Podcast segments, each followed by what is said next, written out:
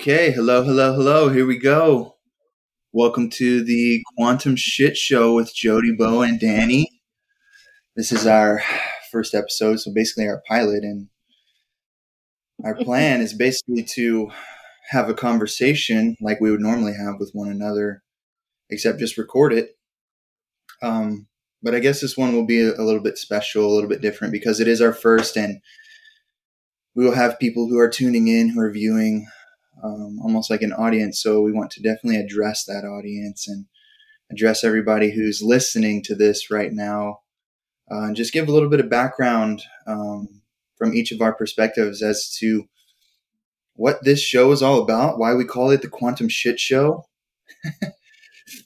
and I guess give a little basic intro as far as what we'll be doing here. Um, we just want to thank everybody who is listening, who has tuned in. Um, and I think I'll kick it off, or Jodi, you want to kick it off? You're good. Okay. You got. You're, you're in your flow. It's good. All right. Um, all right. Well, my name is Beau Angel, and I'm so happy to be a part of this experience here, um, doing a podcast for the first time. Like, wow. So we're ready to go. Usually I'd have a notebook, but I have coffee instead. And at first we thought this was going to be called the round coffee table. I remember that. Yeah, that was funny. Yeah, but um, we ended up on the Quantum Shit Show because, well, how many conversations have we all had with one another? But for anybody listening, how many conversations have you had where you just look at your life and not um, necessarily all the time that your own life would be in a state of complete disarray and misunderstanding, but you know, how many times have we been like, this is just such a shit show? The things that we're watching, the things that we are sometimes even participating in. Um, Yeah. you know, this show is about growth. This show is about life. It's about things that we learn, things that we laugh about. Um, you know, and then I can imagine that there will be some tender moments here in this space. There will be some deeper moments. I mean, we're we're not necessarily studied scholars um, by the definitions of this world, but I think each of us has a very unique journey that we have walked in, background um, that has created a lot of experience and a lot of um, situations and circumstances that we were somewhat forced to grow through, um, forced to go through. Sometimes it felt like, and um, for us three, I feel like we uh, each have chosen to grow through that and seek deeper understanding of not only this world and this reality, the nature of it, um, um, but you know, just how do we, as humans, experience the nature of that reality in, in a place that is constantly trying to define it, right? And we come across all these definitions, but how do we as humans experience that reality and just make sense of it, but then have a conversation about it? And then bring not only our subjective views, but is there something objective that we can see together, that we can understand and agree on? Is that even possible? Um, you know, we will get into some deeper stuff here. I mean, we will talk about um, things that are quantum. That's the double entendre of the title, right? the quantum shit show, but also the quantum shit show. Yes, exactly. It's a it's a double entendre, exactly. So, um, I mean, quantum suggests that there are two different experiences of the same thing. I mean, I guess I'll just kind of break down like quantum relates to bits of information. That's really what it is. And I'm not going to give the most like scientific um, definition that would be probably found coming out of the mouth of a quantum physicist who's been studying at MIT for the last 20 years. But, you know, quantum itself suggests that something is existing in more than one place. So either two places at the same time or infinite places. It, it basically points to what is called quanta, which is uh, information, bits of information, um, measured data, pieces of data. So, quantum reality and quantum physics suggest, suggests that things aren't as set in stone as we once thought them to be.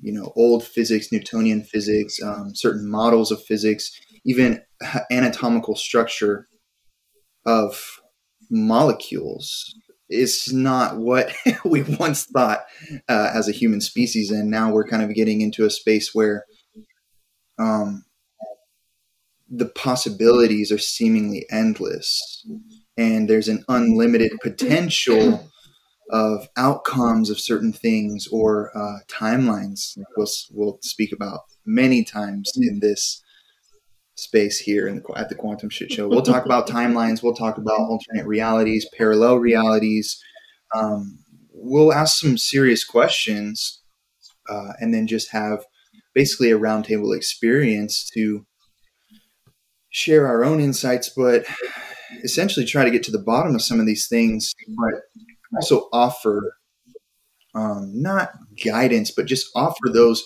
insights and the questions themselves um, to a public audience or a general audience and have that level of intimacy where we're having relationship with one another and people are watching that happen. And I think that that intimacy is what has been so valuable for each of us in our healing journeys because it's in that space where, you know, we can uh, let others into our process and share our own experience that it can provide permissions that some people didn't feel like they had before. It can offer insights or perspectives that uh, people have not had access to. And you know, I think we've all experienced too that some of the ways that we were seeing certain things kept us very trapped in not only just the basic limiting belief systems, but you know things like trauma loops and trauma responses and uh, the same relationships over and over, trauma bondings, and essentially the goal is to just be free. I feel. Um, I'm a huge promoter of liberation. so uh, that's that's basically the essential, from my view, the essential point of doing this whole thing was have conversations and you know jodi and i would go to florida where danica is or even vice versa as of recently and we would just have these conversations and be like it wasn't so much about like what do you think about this or what do you think but it would just be like we're sharing from the things that we've already experienced. And it's like whoa that just completely activated this other thing. And other thing in me that i've been processing but i haven't had the words to like actually express that and so many times i mean like how many mm-hmm. times have we sat around a breakfast table or the breakfast counter or like as soon as we wake up and be like you know what how'd you sleep? What were your dreams about, or whatever? And by the end of that three, four, five hour long conversation, we're all just sitting there like, what the just happened? like my perspective on life was completely different four hours ago. And I'll never go back.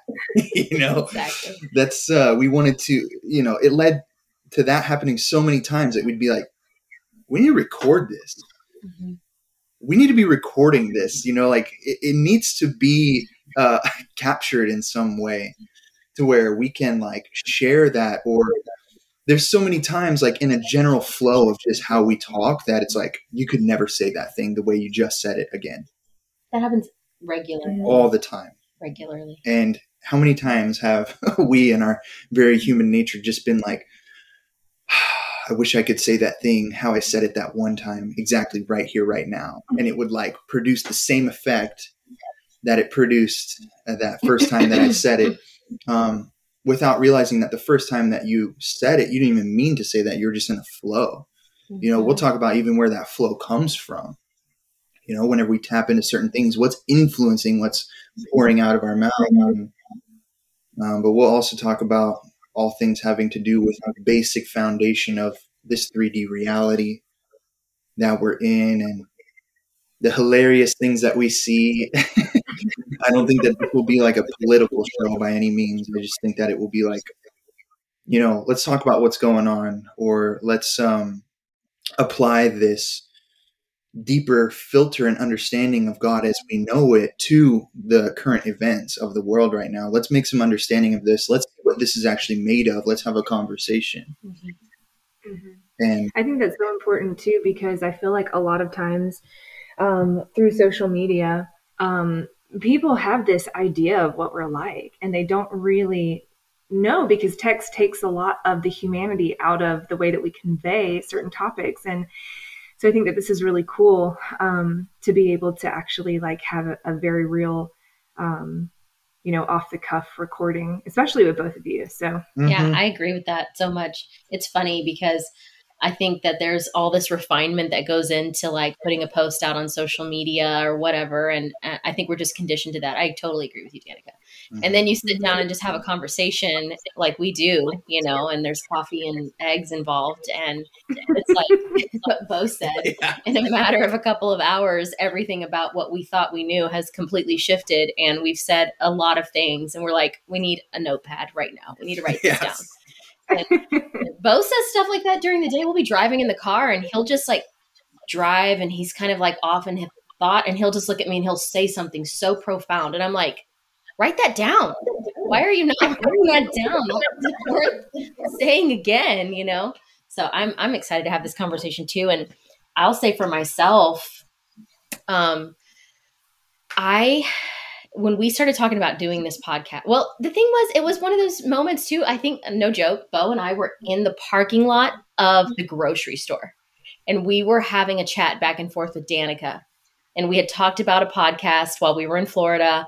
And then it was like, what are we going to call this thing? You know, and we were observing everything or happening around us. And, and I mean that in the sense of like the communities we're plugged into and things that we had already been experiencing. And and the quantum shit show was born in a matter of minutes it was just conceived and it was out there you know in the ether so it's so true because like five minutes later we already had our graphic and everything Beau and I were walking in the grocery store, and Danica was sending us, "What about this?" And I'm like, "I like this one." And we're like voting in the grocery It store. was so good. I think we left a bunch of things at the grocery store that we didn't even pick up because we were so distracted. Yeah, distracted. that's true. But it was from that moment of conception that all of this other stuff started to like spin out and like really have a place. I feel like it's giving it a place for it to go because I think that we're constantly having these ideas and these conversations and then all of a sudden it's like now we have a place to put this you Mhm. know and that's how it feels to me and as far as the quantum shit show goes in terms of like where where i'm at coming into this space it's like my personal journey of spirituality has been you know raised in christianity and god meant a certain thing there. And leaving that structure and moving into full on new age um, teachings. And then god was redefined through that. And then from there it was like well no that's all wrong. You know there's a lot of false stuff in there. And now you've got you're gonna have to redefine god again. And it was a couple of years ago that i got introduced to what we are calling quantum. And i can honestly tell you i didn't even understand that at the time. And then watching that progress and that was like ets and you know this is what god is and the law of one and and all of these things that i was now having to educate myself with and then figure out okay now what what does god mean? Who is god through this? Mhm. And i think for me it's just like being able to have this conversation and watch the evolution of god in my own life Mhm. and like my evolution in my relationship with god and then having that conversation and getting to talk it out because as soon as I think, oh, this must be what it is, it must be this, something will come up and there'll be some ideation that gets spoken. And it's like, well, maybe that's not what it is after all. Maybe it's something else. And um, learning to hold my beliefs very loosely Mhm. um, and anchor in the truth and that that knowing, um, which is something way different than what I believe um, in terms of how it feels and everything. And then just getting to have a conversation here with y'all is like so much fun. So hopefully everybody else will enjoy it too. yeah. I like what you said about um, getting to see the evolution of your relationship with God. Mhm. Because I talk about that a lot of how um, like God is never changing, but the way that we view God is constantly under review and under recalibration. And our personal relationship with God is so individual. And I think um, I think that's why I left religion, you know, and I think that's why um, religion doesn't work out for a lot of people because they try to cast this this uh, blanket over everyone and say that it has to look this way or you're not a good Christian or whatever. And Jodi, like you, I was raised Pentecostal. You were raised Pentecostal, right? Mm-hmm. Oh yeah, yeah. yeah. and um, I, I, say my mother was Pentecostal, but I, it, she was very lax with me. So I my first like I don't know five years. Uh, it was very strict, and then she got a new job, and um, she was working shift work all the time. So at that point, I was just like, you know, I didn't have to go anymore. So, um, and I, I am grateful for that. But I do believe that, um, yeah, quantum, what we're what we're calling quantum work, has opened up and expanded the this lens, the scope of which I view not just God but everything around me. You know, and I was saying this in my. Um, I, I was on a podcast with Kelsey Lauren, um, was it yesterday? Maybe it was yesterday or the day before. I can't even remember. But time is time's an illusion. It's all blending together for me right now. But um, I was I was talking about. Um, oh my god, what was I talking about? I literally just forgot what I was saying. Never mind. Okay. Well, oh, I remember. Okay, so I was talking about how quantum yeah, and this is so unedited that this is going to, yeah, this is like a real conversation. Welcome. So I was talking about how quantum physics and quantum, what we call like quantum work or quantum psychic work, actually are they're they do go hand in hand mm-hmm. quite a bit. One is form and one is more formless. So it is like the masculine and the structure and the feminine and the intuition. And I think that um, what I would really like to offer here in this space is a a bridge between the two because I think that they both have to work in tandem with one another. Like we can't have one without the other. Because if we have if we have quantum psychic work without like the logic, right, and the and the groundedness and the structure, then it's really easy to float off into like narratives and, in fairyland and stuff like that. But then uh, conversely, if we have all of this science and structure without like spirit and intuition, it's very cold and sterile. Right. Right. So I think that here, um, personally, what I would like to see come into this space and and be conveyed through this podcast with the both of you is a um, just a, a bridge that's being built between the two where we can find a space between science and spirituality and find how they work together and and how you know it's not supposed to be so mystical. Like you say jodi all the time it's not supposed to be so mystical. It's supposed to be very practical. I'm, and um, yeah there there there are answers to the things that we experience that we would call like um, magical or supernatural or whatever or psychic you know there's there's there's actually an explanation for it and mm-hmm. um yeah so I, I, would like to see a very grounded approach to um this work that we do in this community that we find ourselves being involved in because um so often i see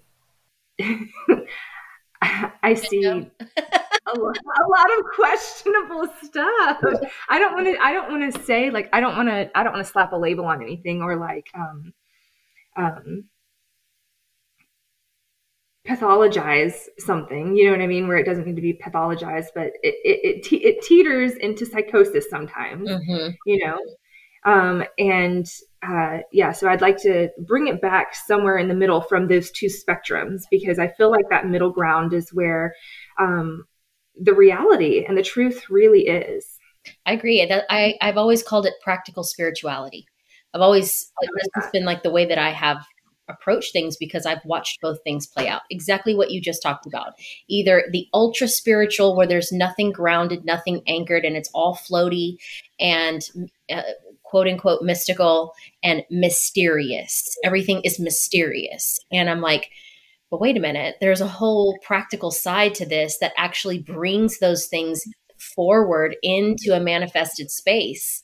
There's actual there's actual structure behind that, you know, and Um, mm-hmm. You know, I, like you said, I grew up in church and everything was about the miraculous. So they were always waiting on God to show up and perform a miracle. Um, come to find out, here we are in uh, a new day and age, and it's like there's so much information available, and you can actually look at things and go, "Oh, the things we called a miracle actually have a scientific structure behind them." And there's a way that you can actually bring this forward in your life on purpose and consistently.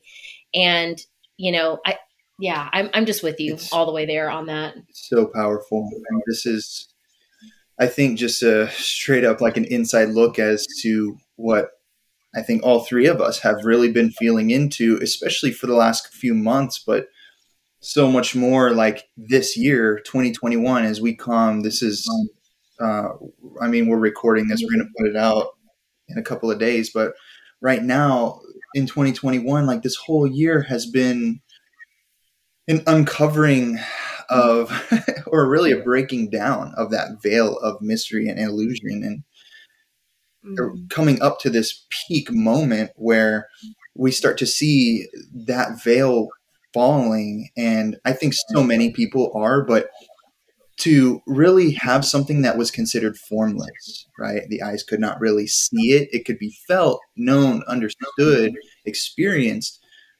The whole ideology of bringing science into spirituality or ex- expanding in scientific understanding to the point where it starts to encompass some of those spiritual experiences and beliefs this is what's happening with quantum physics is the mm-hmm. expansion and evolution of that science is beginning to um, what do you call it where it grows and then it starts to it's stretching, it's expanding, it's stretching, but there's a word I'm trying to figure. Evolving. yeah, it, it just expands to where it starts to um, take on and start to actually describe some of the things that were seem to be outside of that. Right, right, right. Envelop. I don't. Oh, like an amoeba. yeah, it's just like all of a sudden, oh, we're in a scientific understanding and a scientific view of these things, and we're in something that can be defined, that is objective, that can be described and viewed no matter what lens you're viewing it through. This is the outcome, this is the experience. And that thing has started to expand to the point where the means of control that had kept humanity in its bondage, in its darkness, are actually being understood at a level that cannot be denied. Mm-hmm. Right? And the mm-hmm. mysticism, the illusory nature of miracles and uh, teleportation, moving through time and space, living eternally, um, healing instantly, all kinds of memory clearing and the quantum healing experience, it starts to be understood at a level where it's not a mystery any longer. Right. Right. And at the source of all of that, I think, well, first of all, let me preface this by saying, uh, uh, from me and what I say, you will probably hear a lot of opinions in this show. You'll definitely hear a lot of opinions. You'll hear things that are of my own experience, but you'll also probably hear me say a lot of things from the perspective that I have on them.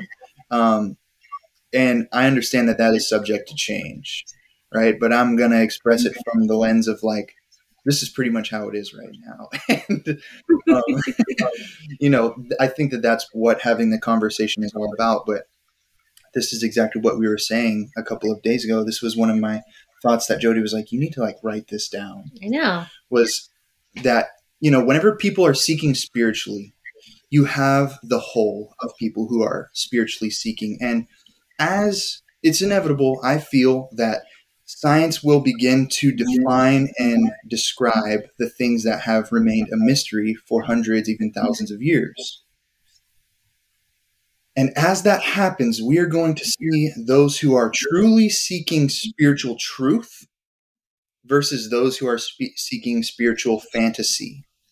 Mm, right? Those yeah. who are completely um, in the mystery of it all and they're attracted by the allure and the luster of that mystery and that unknowing mm-hmm. as we come to start to know truly more from an objective lens we're actually going to see those who are seeking truth versus those who are speaking or seeking an idea of what spirituality actually is. Mm-hmm. We'll see all of these spiritual communities starting to break down.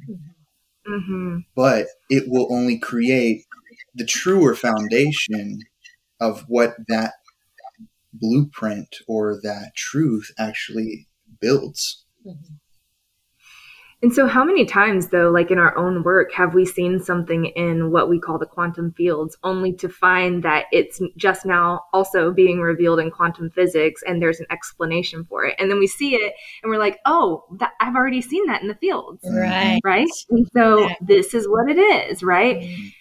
this is what I'm talking about. There has to be that that bridge there between quantum physics and quantum psychics because they really do go together. Yes. Mm-hmm. Mhm. They really do go together. There will be many who choose the comfort of the unknowing because it will allow them to perpetuate the means of control and power that they Mhm. have either knowingly or unknowingly harnessed in order to sustain the narrative that they have found that power in.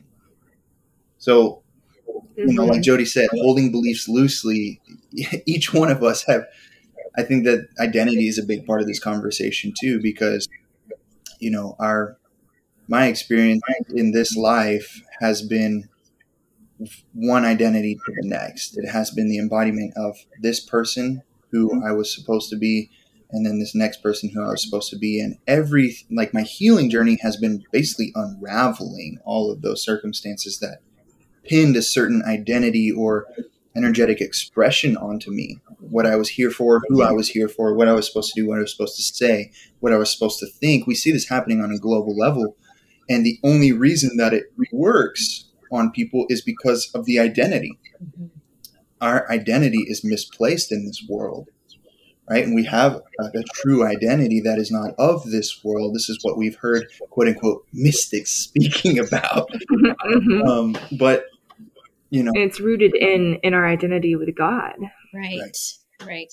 I can't wait. I mean, I am so looking forward to the progression of this conversation because I know we're going to get to talk more about identity and how it's impacted us in this community and in this in our own journey. I know we're going to get to talk about quantum healing. Like what does that look like? What is that? You know? And mhm, and of course at the at the center of all of this is um you know our relationship to god you know and even getting to talk about that and and to, not define it but really just articulate better what our experience has been Mhm. and what it has meant for us why we're here you know why we're even having this conversation to begin with because this has been truly an evolutionary journey of getting here um because the first time we all got together and Beau and I made a little trip to Florida, we were not talking about this. That is for sure. We were talking about a lot of things, but we weren't Yes. talking about this. So, Yeah, we were talking about a lot of things. I think it's really interesting too how we came into a friendship, all three of us. yeah. yeah, I think it I think it's probably worth telling that story for people who don't know because I think that it just really s- goes to show that if we're willing to lean into our own triggers and unravel our wounds, allow ourselves to be vulnerable and be held, that we can come into deep, meaningful friendships with people who we feel a, like a friction against. And so, for those of you who don't know, um, I, uh, Danica, was triggered by something that Beau had had posted because I felt in that he was posting something about indigenous culture and um, it was related to a lot of the work that I had been doing with myself and other indigenous um, women in the community and um, he had posted something I, and I, I, guess you had picked up on something that was happening in the fields related to the work that we were doing and um, I just got really triggered because a part of me felt like I had ownership over that work or that wound or whatever, you know? And um, ultimately, I made the decision to actually just reach out to them. And it was, I sent you, I sent you both a very long voice note on WhatsApp, and I was just crying. I was crying, but I was explaining to them that this is how I felt. I don't want them to change anything because it doesn't have anything to do with them, that it's just me and my wound, and I need to sit with it. But I needed to tell them how I felt so that I could move through it instead of holding it inside of me. And through that, one of the most beautiful friendships I feel like was born out of that vulnerability and the way that y'all held space for me while I worked through that. And um, I actually, if you would have asked me before that happened, I would have never thought that we would be as close as we are now. But mm-hmm. I'm so thankful and grateful that we are, and um, I'm I'm eternally grateful for the trust and comfort that we've built with one another in our friendship because I know that I could bring anything to y'all and we will work through it, you know? Oh, yeah. Mm-hmm. Oh, yeah. I think for us, when we got that voice note, I mean, this has just been a year ago. It was just a year ago that this happened. It feels like I've known y'all forever. um, when we got that message from you, the first thing that Beau and I said to each other was like, oh my God, like how refreshing. What a fucking relief. for someone to actually come and have an honest conversation and say, hey, I just want you to know, like this triggered me. And I know it's not you. I'm going through this, but I need to express it. And I was like, welcome to adulthood, people this is how you work through things because Beau and I already do that with each other in our relationship. So then to have someone who we hardly know come and have an honest conversation with us like that was like literally a breath of fresh air because we had already been through literally we were that was on the heels of some really traumatic stuff going on in our life and just being able to have that conversation and then for us to be able to share back and forth and be like hey we are totally not here to mm-hmm um, do anything like that with you or anything that you're working on. And I think Beau was even like, dude, I I can take my hands off of this because I don't this isn't about that I need to share this, right? Or whatever it was that was going on. Mm-hmm. And then just giving everybody space and it it totally um impacted us. Yeah. In a really powerful way with you, Danica, because we were like, oh my God, imagine if all people treated each other like this. Mm-hmm. Like, what would the relationships of the world be like if people were accountable and responsible for their own stuff and then they could have good conversation and it wasn't an attack and it wasn't more triggering and it wasn't, you know, blame and Right. Because exactly it wasn't just an honest conversation. You brought truth into yeah. the space.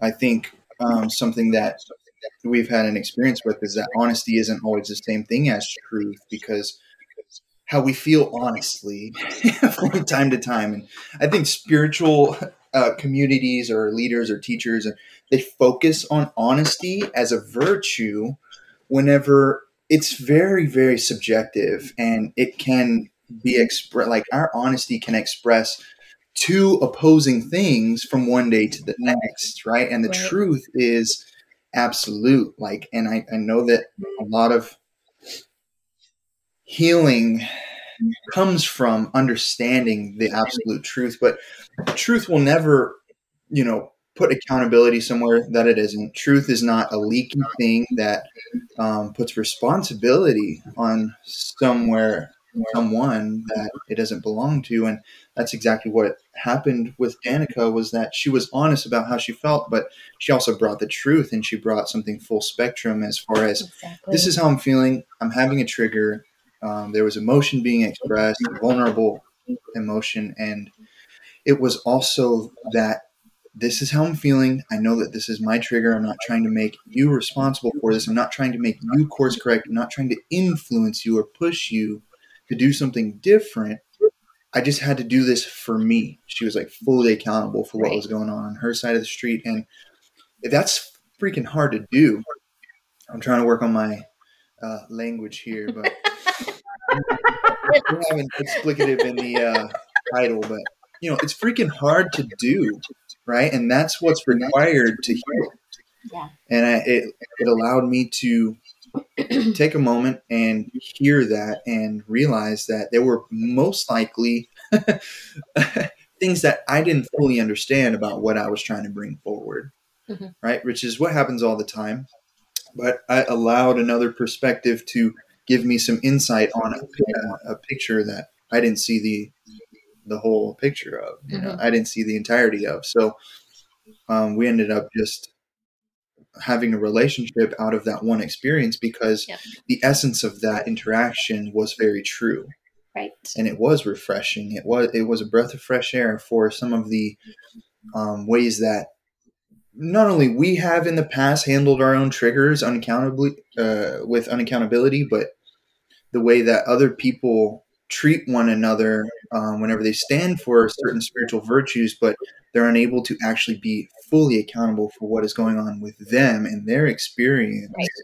Right. And they're trying to, yeah, and- trying to get somebody else to fix that or correct something or make them feel better. And I'm not even saying that uh, all energy like that we feel is completely our own experience because I think two energies that communicate with one another they affect each other and I don't know if anybody no matter how spiritually in tune you are is completely unaffected by external energies Yeah. hmm you know i think that there's a paradox there because in some of the same spiritual circles that say we are all one and what i do is affected by uh, what you do and vice versa they're also preaching a virtue that you can't make me feel any certain kind of way whenever Yeah. you know so it, it was just fully accountable. It was a really clean interaction and that has been the interaction that we have continued to have and that has become the backbone of our relationship. Like danica said if there is anything that needs to be expressed in this space we express it according to a very specific hygiene right. you know, a way of interacting that keeps it super clean Yeah, and I'll say too that it was refreshing on my end the way that y'all received me because so many times when we come to someone with that type of vulnerability, sometimes we're met with something like, that's not mine, that's yours to walk through, you know? And you know what I mean? The way that y'all just received me when I came to you um, with what I was moving through, and basically was like, you know, this involves you, but I know that it's not yours, but I need to express it for me. And I didn't really ask y'all to hold me through it, but you did anyway, you know? And it was just, it was very refreshing because you were like, let's keep the conversation going. Let's keep doing this. And I think that it's really affected the, uh, it raised the standard for how I conduct all of my other relationships too. So it, Mhm. it, it's, it's really rippled out into everything else in my reality. Um, and then, Beau, I really loved what you said about truth not being the same thing as honesty. And I know Jodi has said that before because Mhm. honesty can come from a wound. You know, like how I'm honestly feeling about something is not necessarily the truth because my honest emotion could be anchored in a wound Mhm. that is activated. And so, therefore, it's not actually the objective truth. Right. So, yeah, I really, I really like that. I love that distinction too. Beau said yesterday, and this is one of the things I was like, you need to write this down. he said, we were talking about an exchange that we had witnessed, and he said, you know, they can say that's the truth. And he said, but the truth brings clarity. It keeps things clean. It does not stir the shit pot. And I was like, that is true. keeps it clean. You know what I mean? It, it doesn't make a mess. And Right. eh, it's not stirring that shit pot. So, you know, just like even just that one little moment, I was like, oh my gosh, this is causing me to reevaluate all the things that I bring forward that I'm like, you know, I feel this is true, or even that I witness that I say, I feel this is true. And I'm like, but what is the impact that it's having? And I appreciate both saying that about our interaction because it, that is the truth. Like there was no messiness out of that. You know, it didn't spin out of control into all this fractured nonsense. It was just very contained. There wasn't any leakiness from the exchange that we Mhm. had. It didn't have to fall out into all these other places. It was just handled right here among the three of us. And then, yeah, our relationship that was the igniting of a really awesome relationship. Mhm. it was real I mean, there were there were Go real real emotions being expressed there, real pain being felt, and and real tears being shed. And it was like, you know, there were things for me to realize and all of that. And then that put me on a journey into white privilege and like understanding white privilege even more. Whoa, Wow, sorry.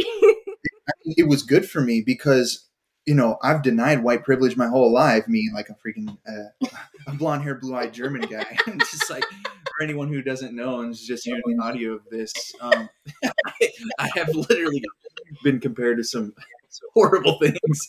Um, but you know, it, it really put some things in perspective for me, and it helped me heal. It helped me, you know, be able to approach things more consciously and you know be able to put some things together about ways that I had been groomed, ways that I had been, um, you know, Mhm. groomed to view the world. And from my lens the way that I acted, you know, and and of course my intention was pure in sharing these things about Incan timelines and Incan ancestors and things that I genuinely felt and was being given access to and whether or not I could really understand why at the time wasn't on my radar, but I could totally see how somebody who'd been working on indigenous culture and healing ancestral memory and you know, I think Danica, even you would be able to describe more what that was like for you, but I didn't really know about that. I was just getting uh, geeked out about it, super excited and giddy about like, oh, I'm going to share this. You know, I'm going to use my voice or use a platform and having these other things that I wanted to do. And it gave me another perspective. And so I, I put everything on pause and we haven't really done anything with that. I let, I let uh, somebody else go ahead and do that.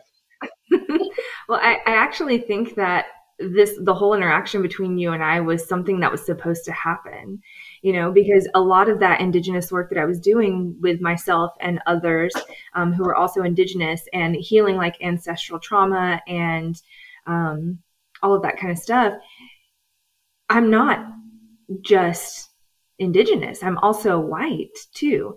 And so th- having that interaction with you was very healing for me not just for you know white people outside of myself but it, it was it was healing for that whiteness inside of me that i was hating you know? Mm-hmm. so it, it brought a lot of dimension um, to the scope of my healing and i think that it was necessary that it, looking back in hindsight now i feel like that was actually necessary that that interaction was a piece of the whole of what we were doing, you know? Mm-hmm. So, mm-hmm. um, yeah.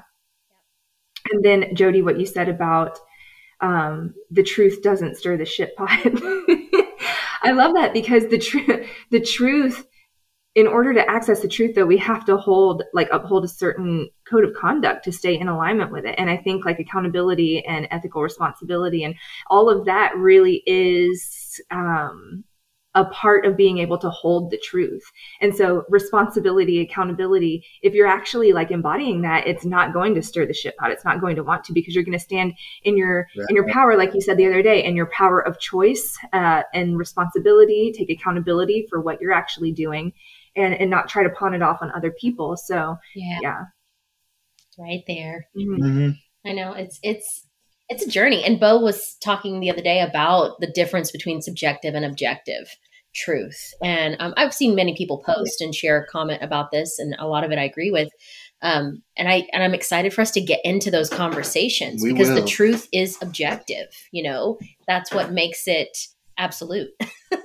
but it is viewed with all of our subjectivity. It's viewed by us with our lens and our experience and those perspectives and then people claim you know their own truth versus the truth and those things get muddled and colored and I don't know. I'm just excited to get to have those conversations too. Yeah, so. I think mm-hmm. that that brought something up for me too because we're going to talk about a lot of paradoxes in this show too, a lot of contradictions because God does not contradict itself, right? These are some of the absolute ways, right? God does not contradict itself. The truth is eternal, and in some of these same circles where they talk about zero point, neutrality, changelessness, right? Mm-hmm. Eternal living source, right? The zero point.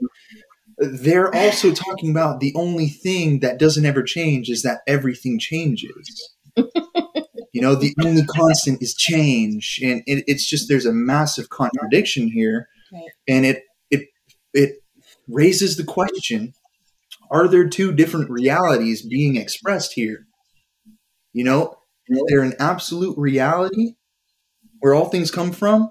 And then in the lens of the world where we're in, and the only constant is change, we kind of have to start to look at this as there's two different realities being expressed here, right? There's two different formulas that are being expressed here and whenever we talk about something that is eternal, that is alive, that is constantly creating, um, but also doesn't change, we're really far off. Whenever it comes to a set of principles that say the only constant is change, mm. it really illuminates the separation there.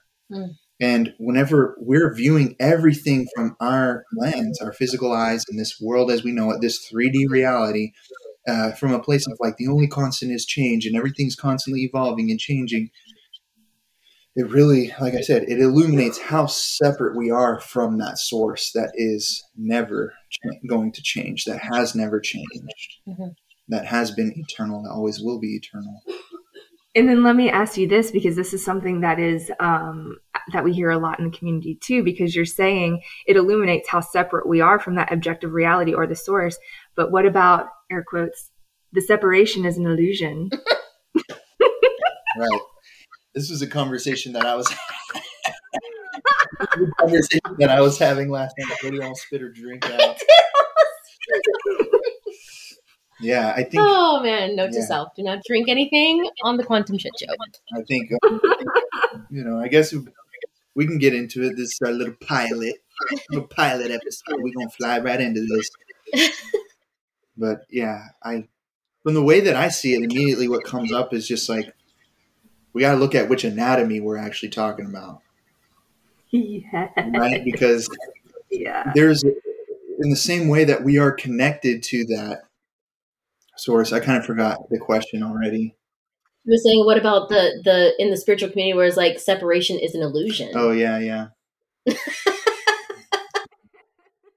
right. Because rules third eye. You know, because I am God, but it's like, what you said the other day was you were talking about the only way so that it, to view something subjectively is to be separate from it. Is to the be separated way- from the object at some level. I mean, you we live in a world that is made up of subjective viewpoints. I mean, this is getting into simulation hypothesis and simulation theory, but you know, if there is something objective, the only way to view it subjectively is to be separated from it on some level right? Other way otherwise it would just be viewed for the object that it is right? mm-hmm. the only way to really describe what a tree is is to be separate from that right and mm-hmm. from that subjective lens and because it's subjective that means that i can be on one side of the tree and you can be on the other side of the tree and we're both seeing two different images even though we both know it's a tree, but to actually understand the objectivity, to understand the object itself. You must be the tree. Right, exactly. Well, this is what it is with our source, with God. And, uh, you know, there are going to be some things that I say, this is way it is set in stone, right? and I could be wrong, but there are also going to be some things where hopefully I think each of us have the wisdom to know what we don't know and what we do know. I think that's kind of what wisdom is. But in the conversation of having a relationship with God or even being a part of God, and then also navigating this reality that we're in, we have to start looking at these things for what they are right in front of our faces and stop leaning into the things that are unexplained, stop leaning into the mystery, and start saying, this doesn't add up. Right? And we still have a life to live. That's what a lot of people like use to avoid some of these things that their soul is actually desiring to know right the responsibility the the lives the people that depend on them the energetic structures right whether it's a career path or uh, relationships with people places things all of the above family members uh, culture tradition whatever it is, wounding. I mean, some people are entirely on trajectories of perpetuated wounding. We got to navigate these things, mm-hmm. right? But there's this deep part inside of us that is a part of our anatomy that is connected to that source. And we're being pulled by that mm-hmm. back as a way of like compressing back into that, magnetizing back into that while we're existing in this separated reality. Mm-hmm.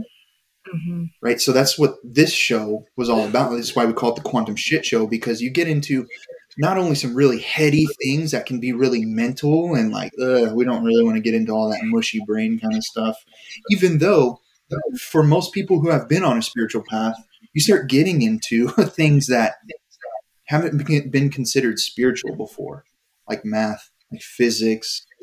You know, you start looking at grand design, you start looking at universal patterns, fractality, and you start moving into like more of the quantum understanding of these things. Even fractality isn't necessarily it can be linear at the same time, but this is just what we're here to navigate. So like to have grounded conversations about this, I think it's important for each one of us. This is why I feel like we are anchors in this conversation is because we've all had our own experience of getting caught in all these thought loops, but then healing to a point where we have an experience of that source. Mm-hmm. We have an experience of something that doesn't matter what's going on externally or from the subjective lens. We're having a set in stone resurrection of our own consciousness and our own spirit and soul back into where it belongs. Yeah. Right. And it becomes embodied to a level within us that we're carrying that and we're able to have a subjective experience of this world. You know, I see the tree from this side, you see the tree from that side, but there is that anchored thing that is connected to the objective reality. And from there, we can start to kind of like override the subjective view to be anchors of truth in the communities that we're in, in the career paths that we're in, in the families that we're a part of, in the relationships that we choose to be a part of. And that's that's where we're all at pretty much. I feel like, like us three, I think that that has been what I've seen for us. Yeah. So it's like I'm on one side of the tree looking at the tree, you're on another side looking at the tree, and we're describing what we're seeing, but ultimately inside we know the tree is a simulation. exactly. exactly. there is no tree. yeah. There is no it's a projection of the mind. Just kidding. Don't try to cut the tree down. Just realize there is no tree. Oh my goodness. right? Don't try to bend the spoon. Yeah. yeah. Well, oh, go, go ahead, Danica. No, you go ahead.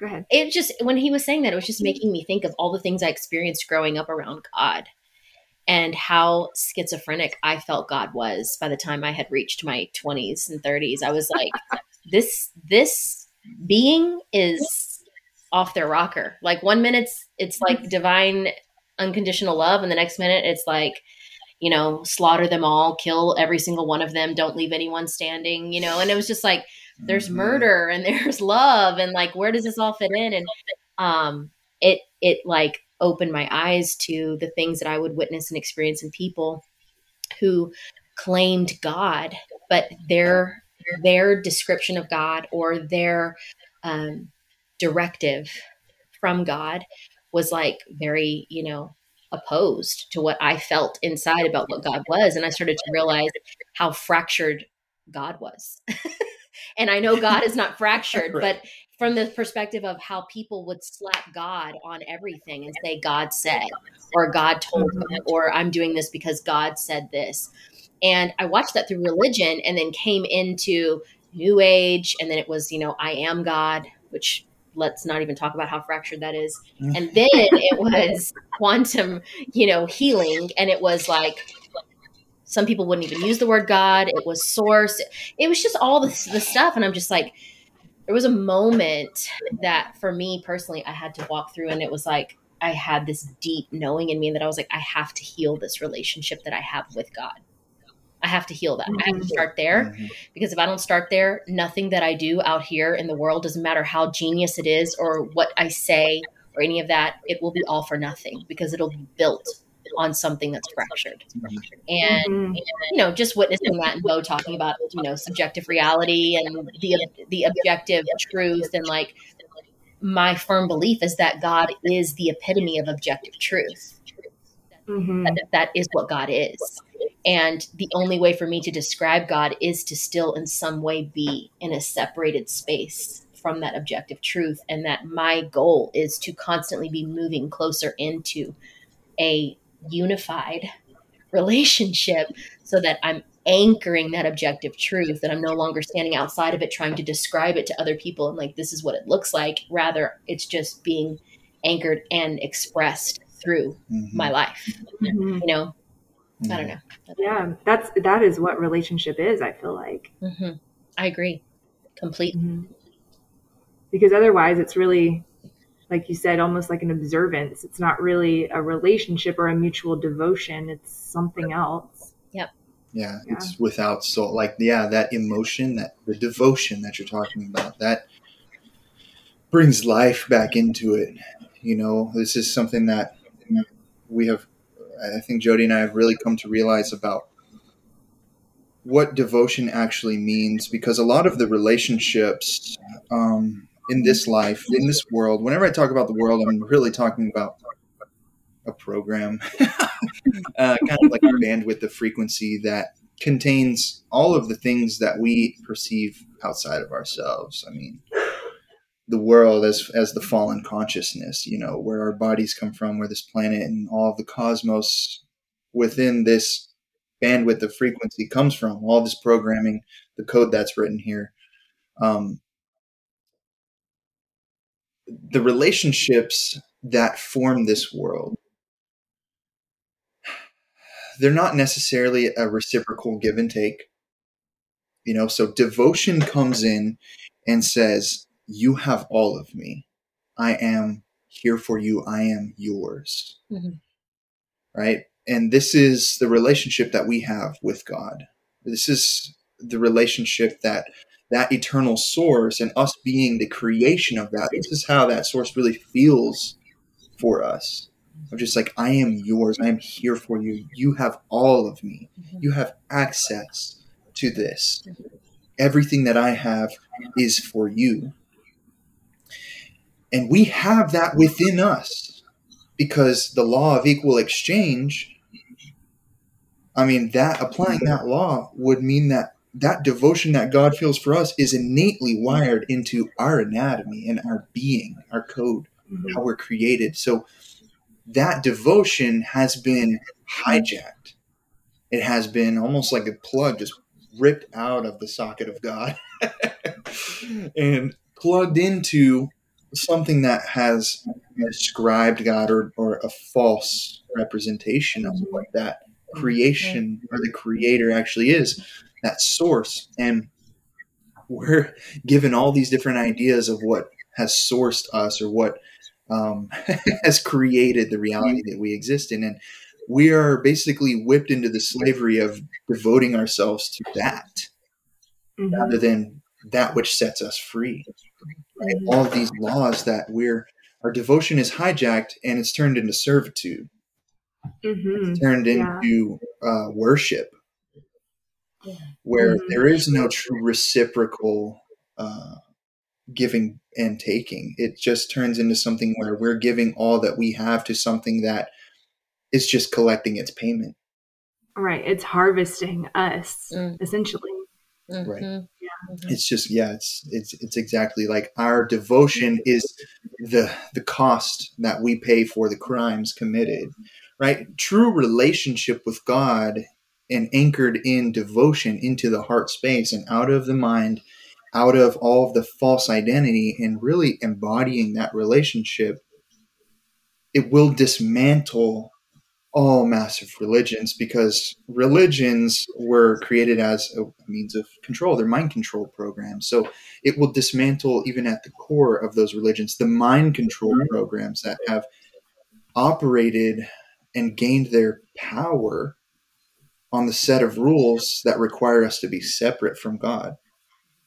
So coming back into relationship with God and really inheriting that that heritage, that birthright, right, of our true ancestral lineage from that mm-hmm. creative source uh, not only allows us access to the things that have been sought after that we will talk in depth more in this show about eternal life, resurrection, um, what's the word, moving through time and space. That's what eternal life is. But these things that have been sought after for millennia. I mean, as long as time has been a thing, these are the things that have uh, been sought through things like the Holy Grail, through um, you know, Gosh, so, I can't wait to so have these so conversations. you know, that relationship with God actually grants us access to those things but it will also dismantle the structures of this world not only religions but all massive mind control programs that are mm-hmm. keeping people separate from their source mm-hmm. right and that mm-hmm. keep people plunged into the darkness of seeking all the external validation. I mean, this will heal things like codependency, uh, addictions. I mean, all sorts of sicknesses that they call sicknesses of the mind. Um, really, what it is is an absence of life in the heart, and that artificial life of the mind kind of takes over. Mm-hmm. Yeah. You said something about a birthright, and this is something that I've actually been pondering this morning because I saw a post on Instagram that um, my friend and fellow Indigenous person, um, uh, Danny at Weko Love, she shared it this morning, and it was fr- it was from um, another Indigenous page, and it was talking about um, rights and responsibilities. I saw it. And, yeah, and it was talking about um, basically said something like in our village we don't have rights. We have responsibilities. So we don't have rights over land. We don't have land rights. We don't have rights over water or or trees or whatever. We have responsibilities over them. And so i started pondering that and i actually started to apply it to just our relationship with God in general. Mm-hmm. Because, and then I started thinking about like birthright and stuff like that. And it's like, yes, we do have a birthright, but I think above that, we actually have a responsibility to sovereignty. We have a responsibility mm-hmm. to healing. And yes, we do have these rights, but I think that in order to actually claim that right, we have to take the responsibility for it. You know what I mean? Yeah. So it's almost like the responsibility is is a prerequisite to claiming that right. Um, and that, that was just something that I was pondering this morning that felt really profound to me because, um, and, and it's something that I've said a lot even in my own um, you know session containers and my course container and everything i talk a lot about our birthright. And now i'm thinking about responsibility over right you know? So it's like we have the responsibility to re- maintain our sovereignty. We have a responsibility to um, be healed you know? And so it, it really puts the power back into us whenever we claim responsibility over a right to something because then at that point it's like it's like yes i understand we have a right to these like our relationship with god. We have a right to our sovereignty and healing because because we exist right? We're children of god and yes but I feel like almost for some people it there's a disconnect there because it's like they try to claim it, they're entitled to it, right? But then it's like, right. where's the action? Where's the action? You know? So that was just something that I was pondering this morning when you said birthright. It just made me think of it again. So um no, that's yeah, so good because I read that post and I was having not the same thought. I was thinking about the differentiation between the right and the responsibility. And I'm like, this is much clearer in terms of talking to people about this because everything I could associate with the word right, like it's my right, this is my right. Every time I could think of that in my mind as I was reading it, I was like, this has always incited conflict. This has mm-hmm. always incited some kind of war, some mm-hmm. kind of line being drawn, mm-hmm. and it perpetuates conflict when we mm-hmm. stand in what is my right. That's how I felt when I was reading it. I was like, this mm-hmm. perpetuates conflict within us and with other people. And- yeah, and that's kind of what the post was saying because it was like when people feel like they have a right to something, they are in conflict over it. But whenever they both have a responsibility to something, they work together mm. right. to steward it, you know, and achieve it. So yeah. I thought that that was really cool. Yeah. yeah. that makes sense to me too. I think of a couple of things. I think of right being like almost like entitlement. Mm-hmm. You know, you mm-hmm. have entitlement to that. Um, and I think that definitely entitlement has been demonized, mm-hmm. villainized. I think that's the words for it, especially whenever it comes to like spiritual virtue, like entitlement. Um, but that's rooted in like vows of poverty and martyrdom programming and self-sacrifice programming, and I think like exactly what you're saying.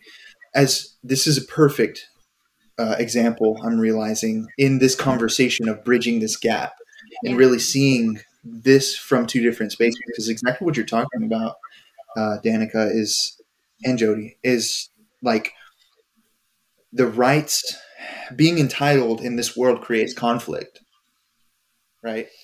Because it's just like this is nothing to really fight over, and yet we are responsible for our experience here and the way that we show up. So we're responsible for our rights You got And it started. It started to make me think of like the the Bill of Rights. What if it was the Bill of Responsibilities?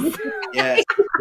It's like, you know, thinking about a group of like, you know, who wants to be responsible for this and uh, let me get a volunteer. It's you have somebody who stands and takes ownership of something.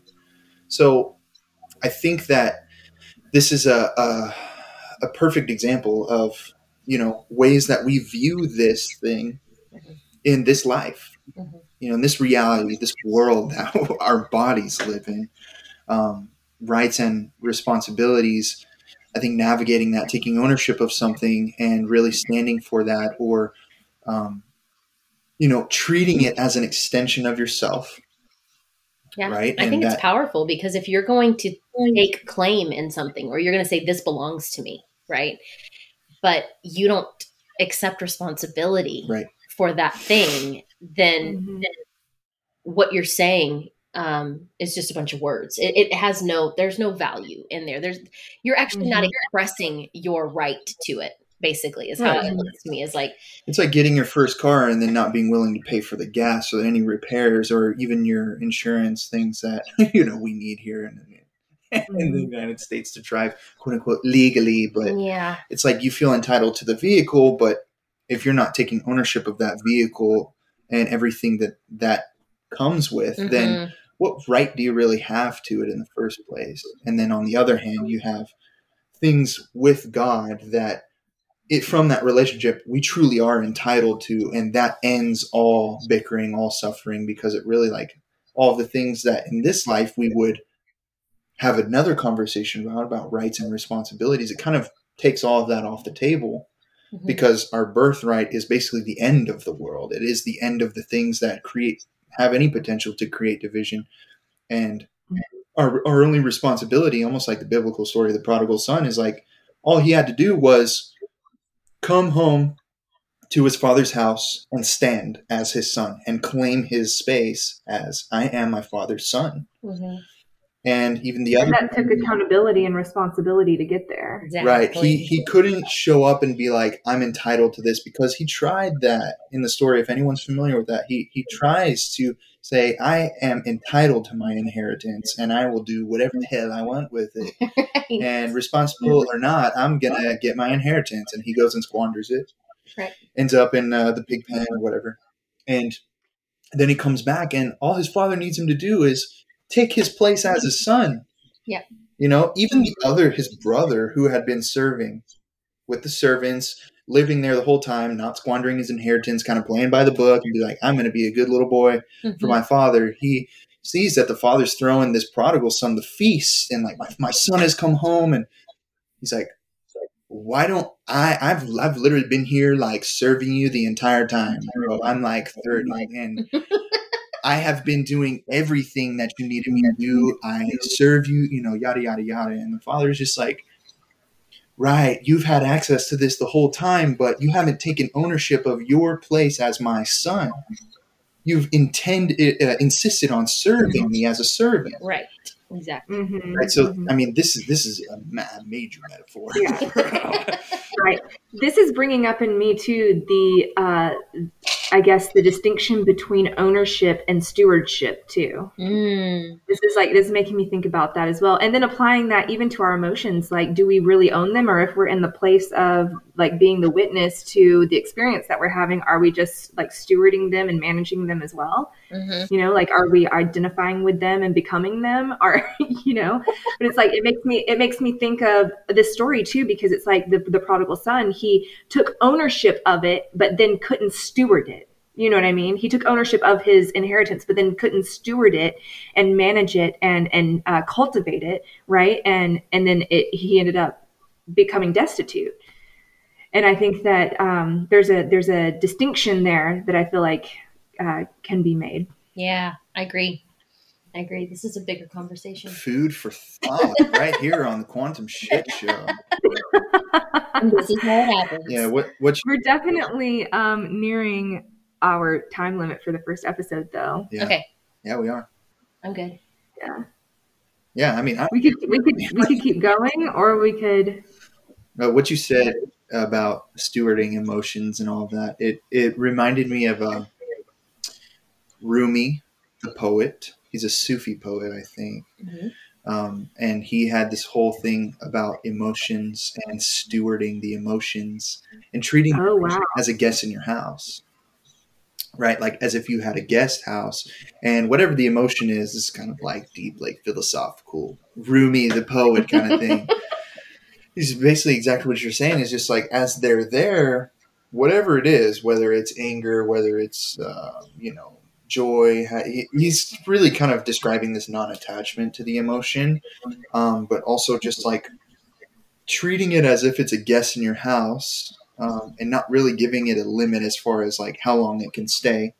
But as it comes to knock on the door you give it a roof over its head and you say you know i will take care of you while you're here and then whenever it's ready to go it can just go on its way Mm-hmm. right and it's like the whole virtue of like not closing your door on your own emotions and i don't know it's open to interpretation i'm sure but it totally reminded me of that and the responsibility is like if you're I've never heard that before. It's like an emotion bed and breakfast. Invite them in, but also don't lock them away. It's not the Hotel California. you are the innkeeper Oh man. yeah so it, it's um exactly what you said i think this is a good good topic and i think that it can really be broken apart in a lot Oh, of different sure. ways and i think uh, the rights and responsibilities the entitlement and the ownership i think can mean two different things you know in just the life that we live here right there's a lot of like good virtue and kind of like a standard to be set as far as the rights and responsibilities conversation and then looking at the relationship with god and being bold enough to take ownership for that relationship but also maintaining the responsibilities and the standards that come with embodying that relationship and making the decisions that others don't make because they're in a different kind of relationship it, it really sets a standard that starts to break some things down. And as we look at the things that are breaking down they kind of point on a micro level to the macro laws that are governing the lives that we actually live that are Mm. perpetuating that separation. And i just think that's a super powerful conversation. Yeah, There's more here. well, maybe we can do that in the next episode. Yeah, I'm Just down. pick up where we left off Yeah, a good uh, conversation to have. Yeah, and whatever Yeah. else uh-huh. and whatever We're just gonna flow. yeah All right, everyone. Thank you so much for joining us for the first um, episode of the Quantum Shit Show. Mhm. And we will see you next time. peace